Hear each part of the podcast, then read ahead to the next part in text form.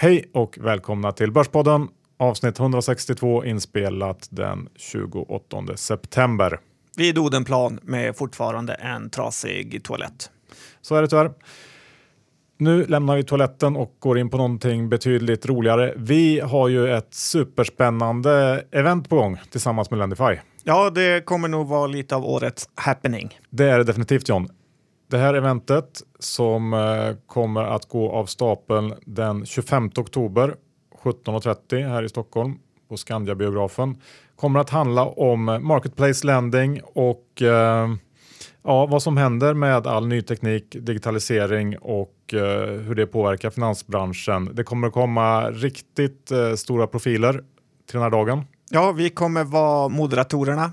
Yes, och vi kommer ha Angrevelius från GP Bullhound där, även känd från Börspodden. Vi kommer ju ha Micke Syding.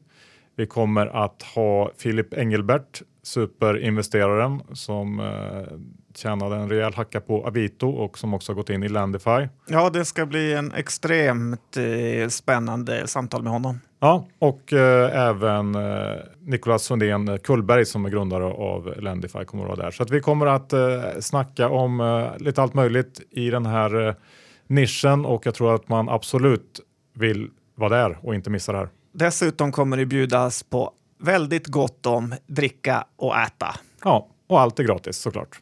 Det är ju perfekt. Så skynda er in för det, och anmäl er för det här är också begränsat antal platser. Eh, ni hittar eh, anmälningssidan på lendify.se event Borspodden i ett ord. Vi kommer att twittra ut det här också såklart. Ja, det gör vi. Yes, vad ska vi prata om idag John? Ja, idag har jag hittat en hel del spännande mindre bolag som jag tror man ska kika närmare på och eh, vi ska snacka lite USA-val och även eh, fonder och hur de fungerar. Okej, okay, ja, det låter bra. Vi ska inte heller glömma att tacka Giro som sponsrar podden. Nej, de har ju verkligen pressat priserna här i Sverige och eh, jag tycker man ska gå in och testa deras sajt om man nu inte redan har gjort det. För det har varit en explosionsartad tillväxt av kunder här sista året. Så Giro.se. Ja, och Peppins behöver väl knappt nämna för jag såg att de har haft eh, en rekordvecka här nu med de nya investeringarna som finns att eh, tillgå på deras hemsida. Barista och eh, Kronfönster har gjort succé. Ja, på peppins.com kan man titta på de här tillväxtbolagen och eh, det var nästan 1200 investerare nu i Kronfönster, vilket är ju som ett relativt stort eh, börsbolag. Så skynda och gå in på peppins.com och eh, satsa en slant där om du vill hänga med på den resan. Sen har de ju även det lite mer riskabla turnaround-caset Barista där man nästan får ett eh, café gratis där pre-money-värderingen är 3 miljoner. Där var det eh, 429 investerare, så också där väldigt eh, bra. Så allt det här har du på peppins.com. Yes, nu kör vi igång veckans avsnitt. Johan Dr. Bass Isaksson, index är i 1435 och eh, det är en väldigt eh, svajig börs vi har nu efter en lång period av stiltje. Så är det ner flera procent och det kan studsa upp det redan samma dag. Kan du guida oss genom eh, den här perioden? Ja, men så är det. Det har ju blivit lite mer volatilt på slutet, men jag tycker ändå på något sätt att ledordet fortfarande är complacency. Det vill säga att marknaden känner sig ganska nöjd och belåten och inte särskilt rädd för de risker som finns. Eh, vi pratade ju om eh, bankerna i Europa förra veckan och framförallt kanske Deutsche Bank och eh, det har ju verkligen varit på tapeten sista veckan. Ja, det har det. Den har fortsatt till nya all time low nivåer. Ja, och det finns faktiskt, tittar man på bankerna, en del banker i Spanien och Italien så är det samma sak där. Men som sagt, det är väldigt, väldigt eh, ändå lugnt på börserna runt om i världen med tanke på att de här stora systemkritiska institutionerna eh, är i kris mer eller mindre så är börsen, ja, den har inte gått ner sedan förra veckan egentligen, vilket jag tycker är, är konstigt, men eh, så är det väl. Jag tänker att vi lämnar det och går över egentligen på USA-valet som ju ändå börjar närma sig slutfasen. Ja, det var första debatten mellan Hillary och eh, Trump här om dagen och eh, det var väl Clinton som gick ut lite som vinnare. Ja, det där. Eh, jag har inte kollat på, på den här debatten själv. Vissa säger ju att Hillary var en solklar vinnare, andra tyckte att det var ganska jämnt och eh, en del såg Trump som segrare och jag har faktiskt ingen aning där. Men ehm, att vi närmar oss eh, slutspurten eller slutfasen i valet innebär också att man får massor av statistik om hur börsen brukar gå under ett valår, hur stor chans eh, Trump respektive Hillary har eh, att vinna baserat på tidigare val och hur man ligger till vid vissa tidpunkter och så vidare. Och jag såg att Goldman Sachs faktiskt har skapat två stycken aktiekorgar med aktier som bör gå bra vid en Hillary respektive Trump-vinst.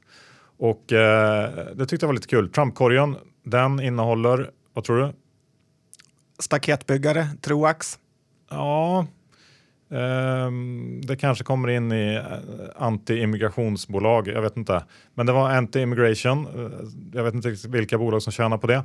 Eh, men eh, sen var det även gaming, traditionell energi, for profit education och big pharma var de temana som Goldman Sachs valde för en eventuell Trump-vinst. Ja, jag inser att det är lite tvärtom för eh, om Hillary vinner, ja, Big då, Pharma i alla fall. Exakt, då har man en, eh, eller då har man en, en förväntad expansion av Obamacare eh, och eh, fokus på förnyelsebar energi.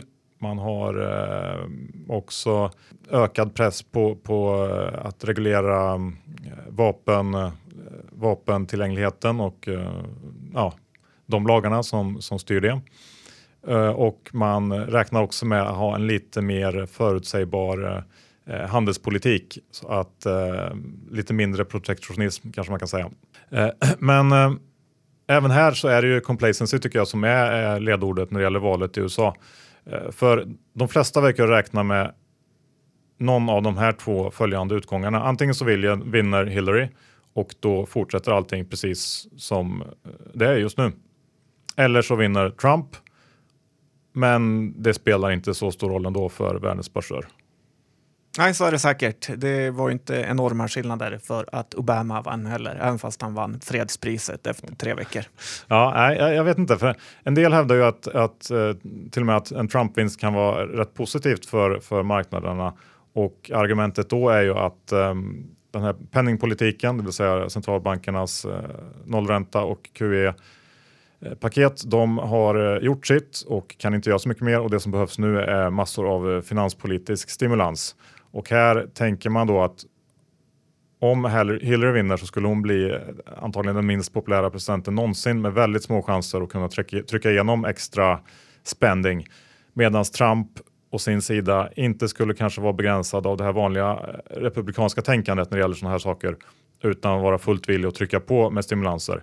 Det känns väl inte som ett jättestarkt argument tycker jag. Eh, för att eh, han skulle ju ändå behöva ha ganska mycket stöd från Demokraterna och jag tycker också man kanske kan eh, fråga sig lite grann hur upphetsande det egentligen är med massor av finanspolitisk stimulans. Eh, se bara Japan de sista 25 åren, det har inte hjälpt där. Eh, många hävdar också att en, en eh, Trump-vinst inte skulle spela så här jättestor roll i praktiken. Uh, just för att uh, det finns så många kontrollmekanismer inbyggda i det amerikanska systemet som gör det mer eller mindre omöjligt att göra någonting jättedumt politiskt sett. Ja, han kan ju alltid kärnvapenbomba om han får tråkigt. Ja, ja men det, det är faktiskt en intressant tanke för att på inrikesplanet så stämmer nog det.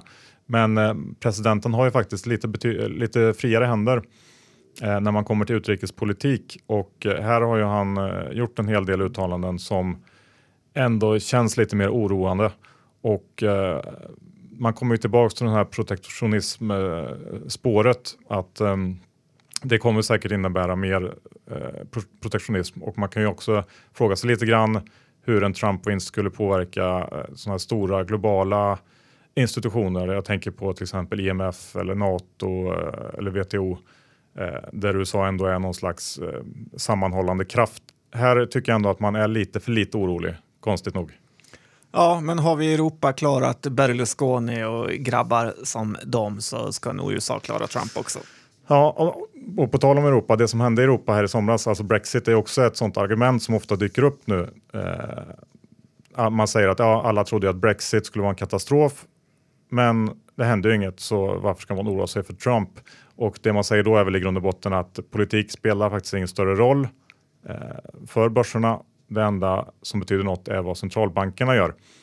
Eh, men eh, här tycker jag också att man ändå ska tänka efter lite grann. Man, Brexit har ju faktiskt inte hänt i praktiken än och eh, man vet ju inte riktigt vad effekterna av det blir.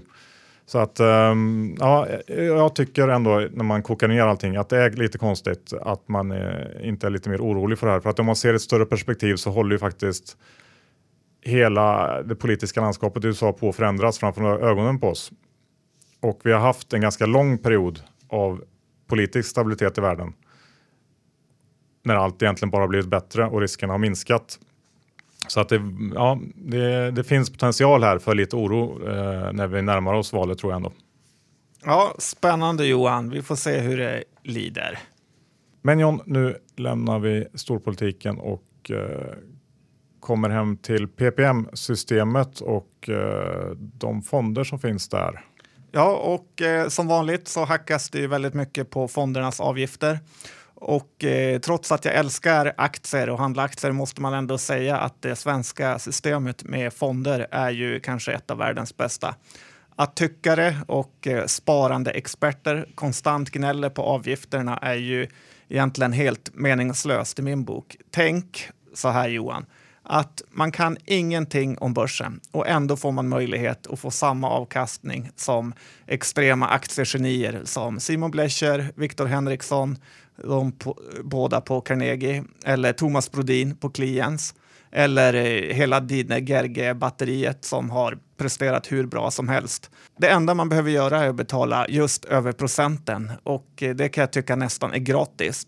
Det är helt enkelt fantastiskt billigt och eh, jag vet inte hur jag ska kunna uttrycka det nog Johan. För att endast den här procenten så får du proffs som förvaltar dina pengar. Visst, eh, Avanza Zero är gratis, men eh, den fonden är ju egentligen rätt eh, dålig. Vem vill sitta med H&M och Ericsson som största innehav i flera år när de aktierna bara eh, går ner? Har man fått bättre avkastning på Avanza Zero än i de bästa fonderna? Nej, det har man inte fått och eh, därför tycker jag man ska försöka ta rygg på proffsen istället för att tjäna 1 procent. Ja, du har väl eh, några poänger där, men jag tycker också att det där, ditt resonemang innebär ju att man väljer rätt förvaltare, vilket ju inte är säkert att man gör. Nej, men man får titta på deras track record och... Så man kan ju faktiskt också eh, kanske vara nöjd med eh, att gå som index, för då Ja, då får man ju det helt säkert och man slipper den här eh, procenten. Ja, så kan man göra, men eh, som jag nämnde så är det inte dyrt Nej, att betala en tror, procent ja. för att få ta rygg på Nej, proffs. Historiskt har det inte varit det, men jag tror också att det här kommer att förändras lite grann. För man kan ju faktiskt tänka sig att avkastningen kommer att vara betydligt sämre eh, framöver än vad den har varit om man tittar i backspegeln och då blir den här procent, procenten eller en och en halv procent betydligt eh, större del av av avkastningen som man ger bort. Så att, ja, vi får se vad som händer här. Jag tror att pressen kommer fortsätta på eh, fondavgifter faktiskt. Ja, å andra sidan om eh, du får lägre avkastning så om din fond går upp 2% istället för 1% så får du 100% mer i avkastning. Så, eh, Då är vi fortfarande tillbaka så att man måste veta vilken som går upp så mycket. Ja. ja. vi lämnar det här för att vi kommer inte riktigt överens tror jag. En sak vi däremot kommer överens om John, det var att byta namn på Börsjobb till Economic Work. Ja, det är ju lanseringsdag idag faktiskt. Ja, economicwork.se. Ny, förbättrad och betydligt snyggare hemsida, vilket känns kul och eh, det kommer hända massa skoj på Economic Work framöver. Och det finns eh, massor av intressanta jobb att söka, så gå in och kika. Ja, RIP Börsjobb. Länge leve economicwork.se. Moleskine. Mol, Moleskine. Ja, nu är du på din italienska igen Johan. Jag säger Moleskine istället. Ja, det kan du också göra. Ja, men du vet vad jag menar. Eh, bolaget som vi snackade med Didner och Gerge killarna med i somras.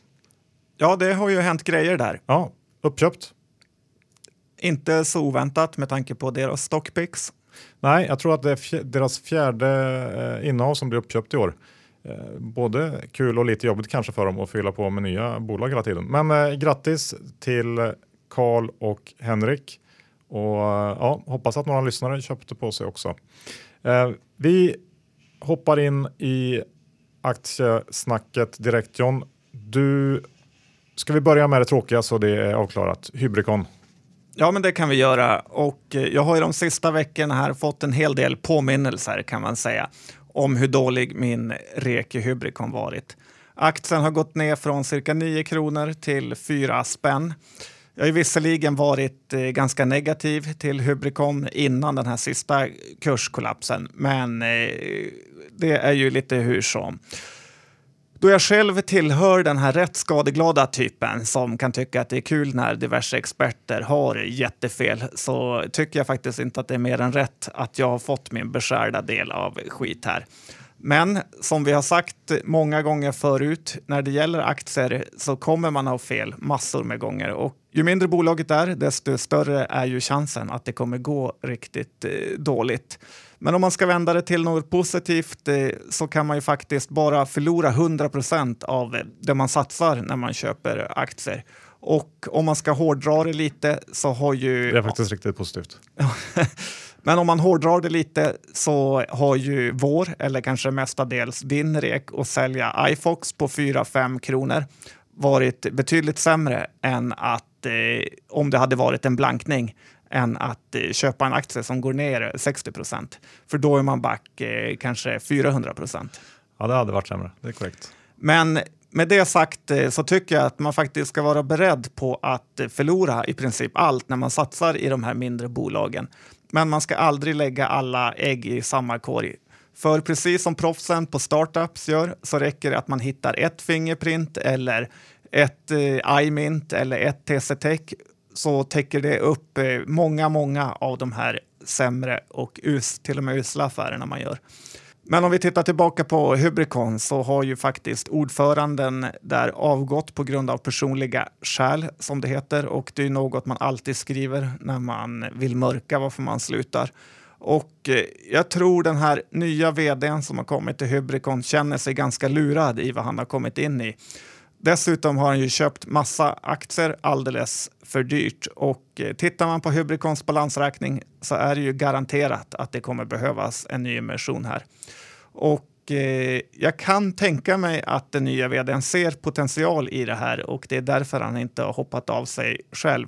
Men jag tror som sagt att vi kommer se en riktigt deep nyemission som eh, också kommer krävas för att det här bolaget ska överleva.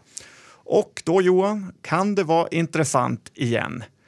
Dock så är det ju ganska smart om man tänker som Warren, numera scammaren Buffett brukar säga. Man behöver inte tjäna igen pengarna som man har förlorat i samma aktie, utan oftast är det smartast att överge sin usla investering och gå vidare. Men med det sagt så är det ganska stor skillnad på mig och Warren och därför kommer jag fortsätta följa det här. Men inte innan den nyemission som måste komma, vad jag tror i alla fall.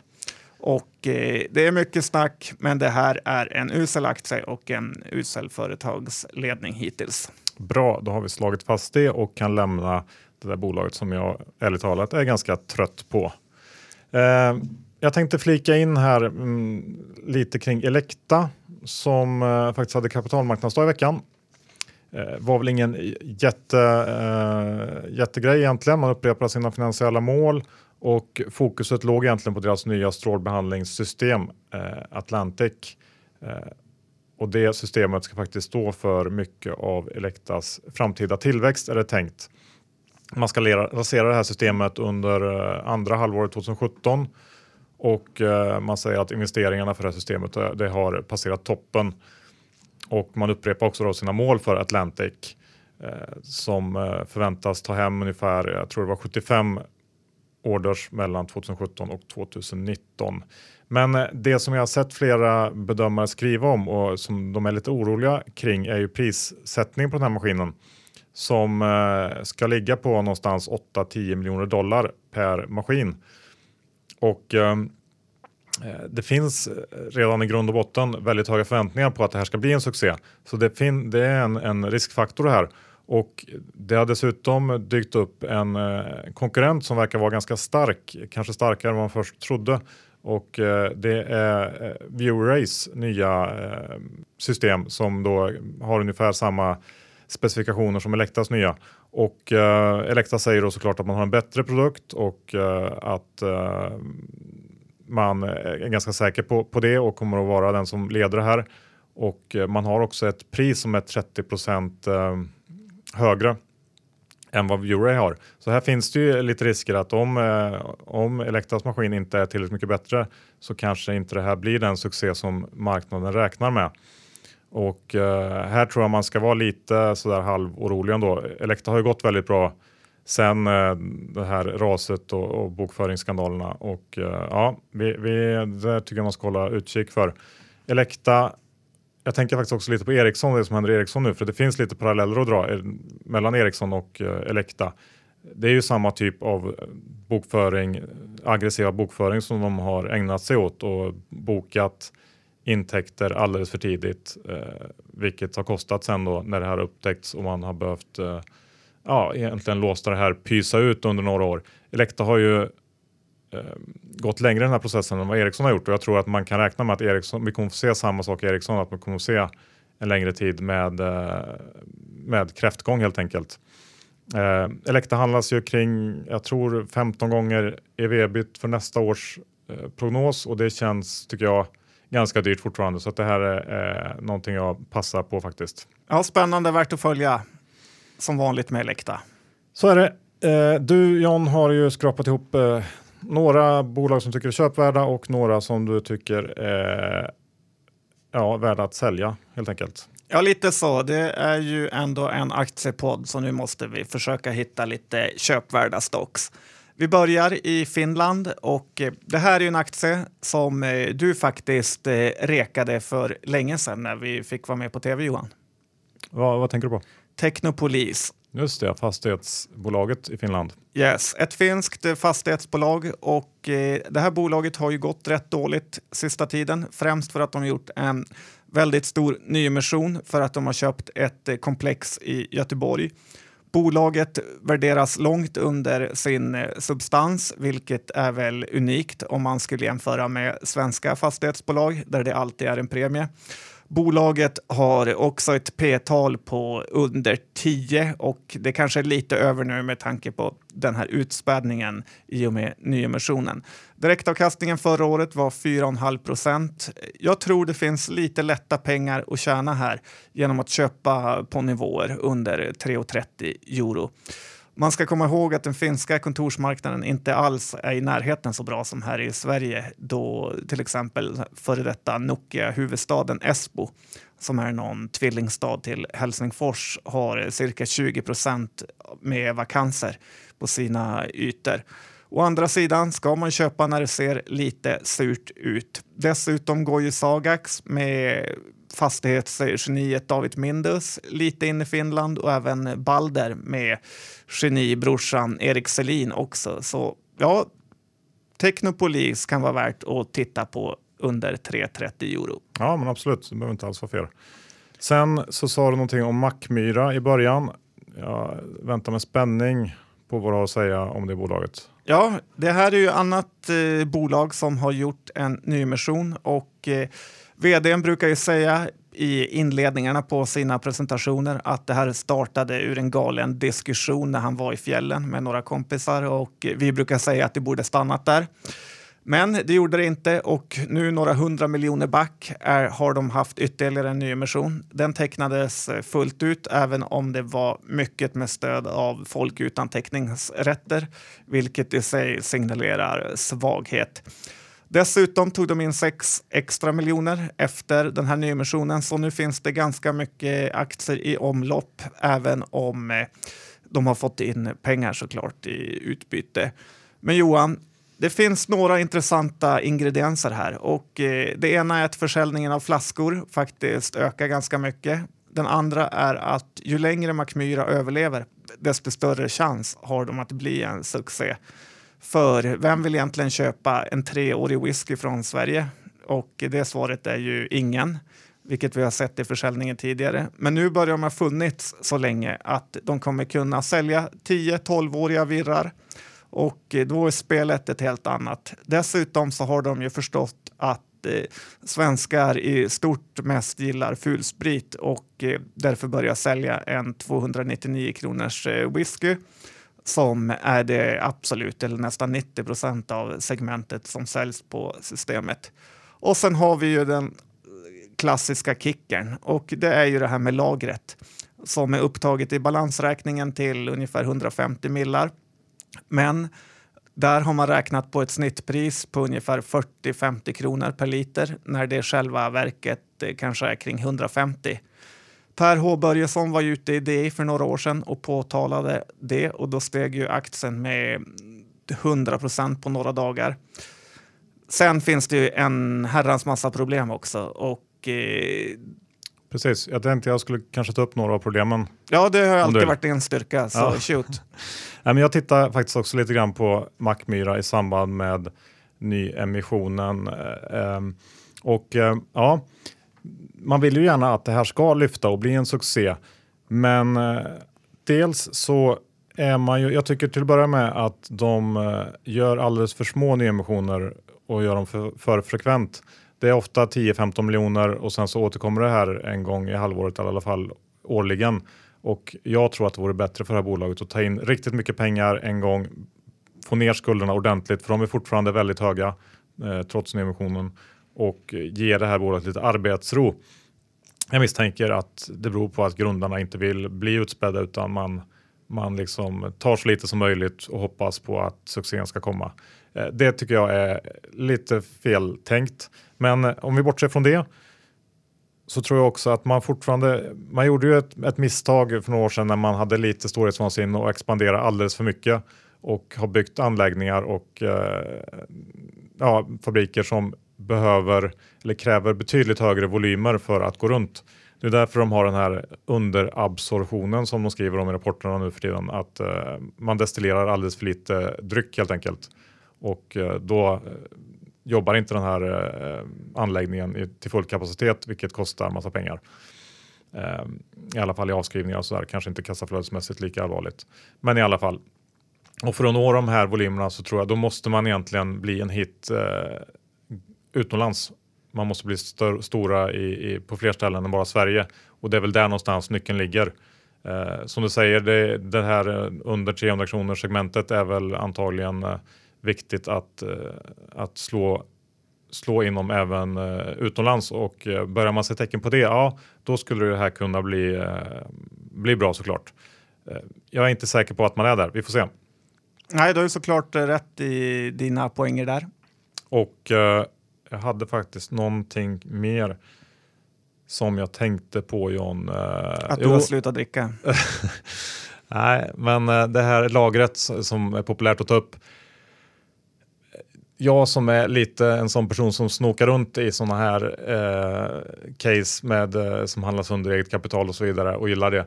Kan väl tycka också att för att det ska bli eh, realitet av det så måste man ju kanske antingen då eh, helt lägga ner bolaget och sälja ut lagret. Ja, men då kanske man kan realisera de här värdena. Eh, om inte så är det väl inte riktigt, eh, man behöver ju det här lagret för att, för att finnas på något sätt. Jag vet inte, det är, jag köper inte riktigt att man kan bara säga att det, eh, det ska vara värt mycket mer bara för att lagret är det. Eh, och det har ju varit värt mycket mer i många år nu utan att det har egentligen spelat någon större roll.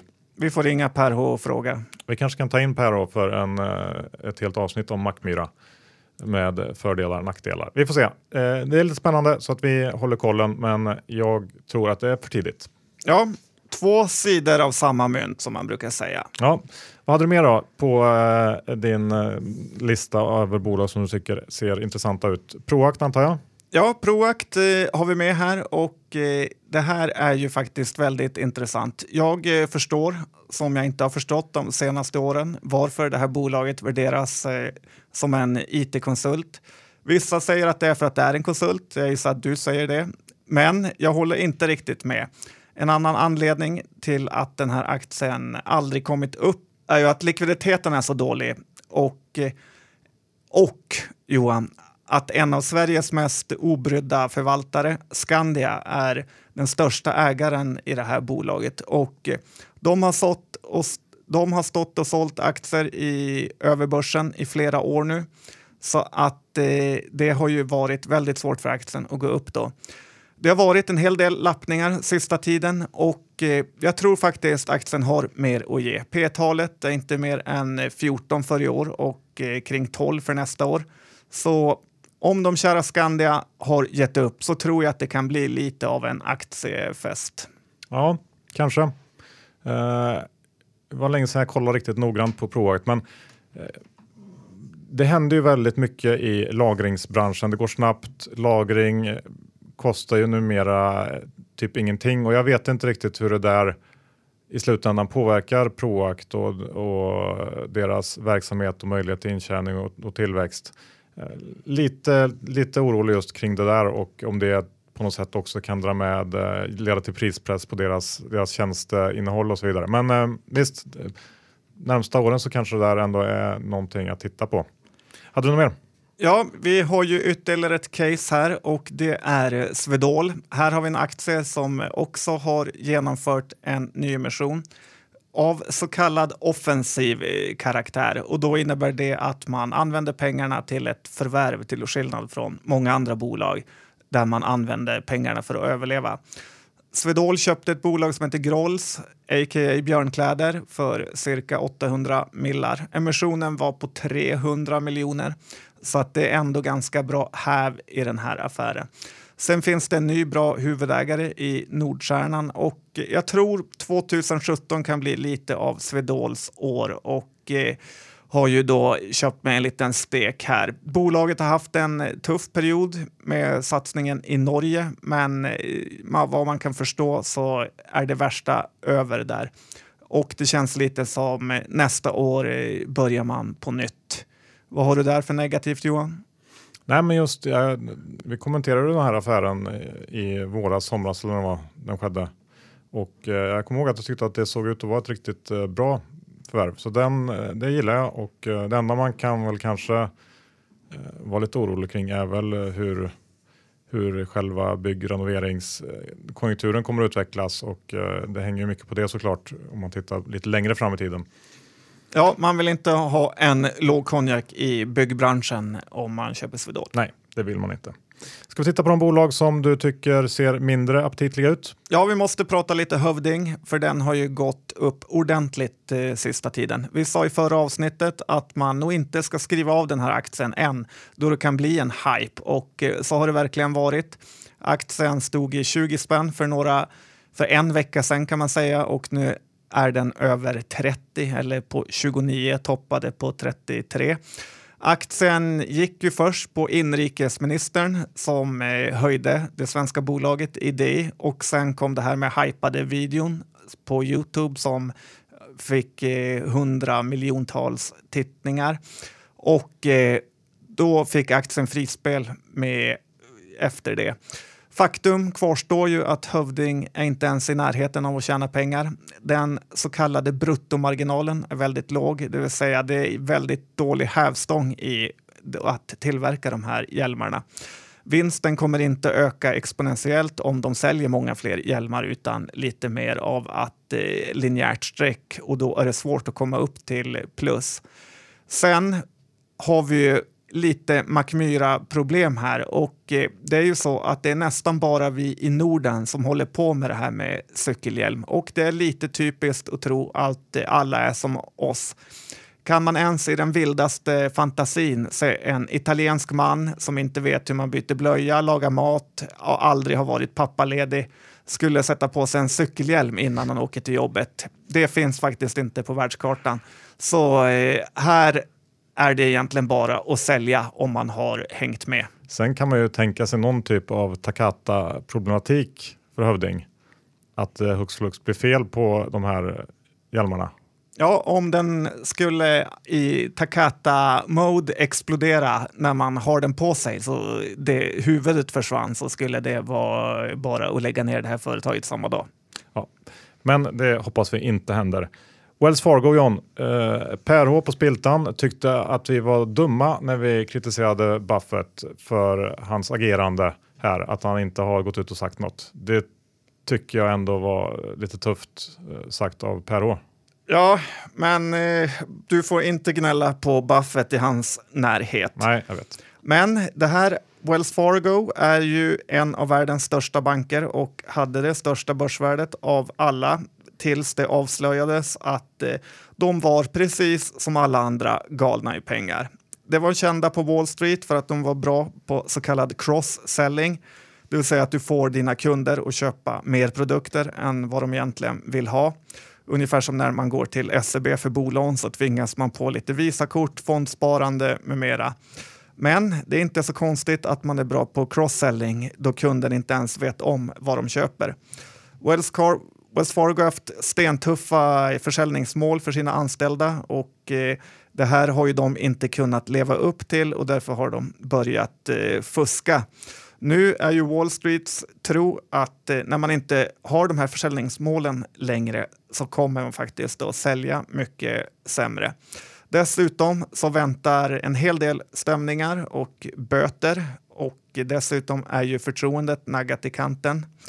Warren Buffett äger mycket av det här och har ju fått se sin Berkshire Hathaway-aktie sjunka en del sista tiden. Tickern för Wells Fargo-aktien är WFC och P-talet är ungefär som för de svenska bankerna kring 11 och utdelningen på 3,5 procent. Jag vet inte om man ska köpa på svaghet, men eh, det brukar inte vara lönsamt att gå in i förtroendekriser. Nej, jag håller helt med om. Vi eh, lämnar Wells Fargo därhän. Och sen har vi det här med kameror, Johan. Det går att läsa på den eminenta sajten Breakit att Narrative, säger man så? Narrative tror jag nog man ska säga. Då säger vi det. Narrative går i konken. Narrative jobbar med kameror som man sätter på kragen, Johan. Vad säger du om den idén? Ja, utan att veta allt för mycket om den så har jag för mig att det byggde på att man skulle sätta på sig en kamera på kavajslaget och sen låta den här kam kameran ta miljarder av bilder under dagen helt random. Eh, sen vet jag inte riktigt vad tanken var att man skulle göra med de här. Jag tycker att det låter som en helt ofattbart dålig idé. De enda som kanske är glada eh, eller skulle vara glada över Narratives eh, framgång är väl Proact kanske som får lagra all skit. Men i övrigt så ser jag inte någon. Men jag kan ju ha missuppfattat den här idén. Det kanske finns massor av användningsområden. Nej, för... det har det inte gjort. Nej. Eftersom bolaget gick i konken så fanns det inte så mycket användning för den. Och jag vill skicka ett litet varningens finger till alla som tror att det är väldigt lätt att lyckas i den här branschen. Till exempel iMint eller Fastout eller vad det kan vara för bolag.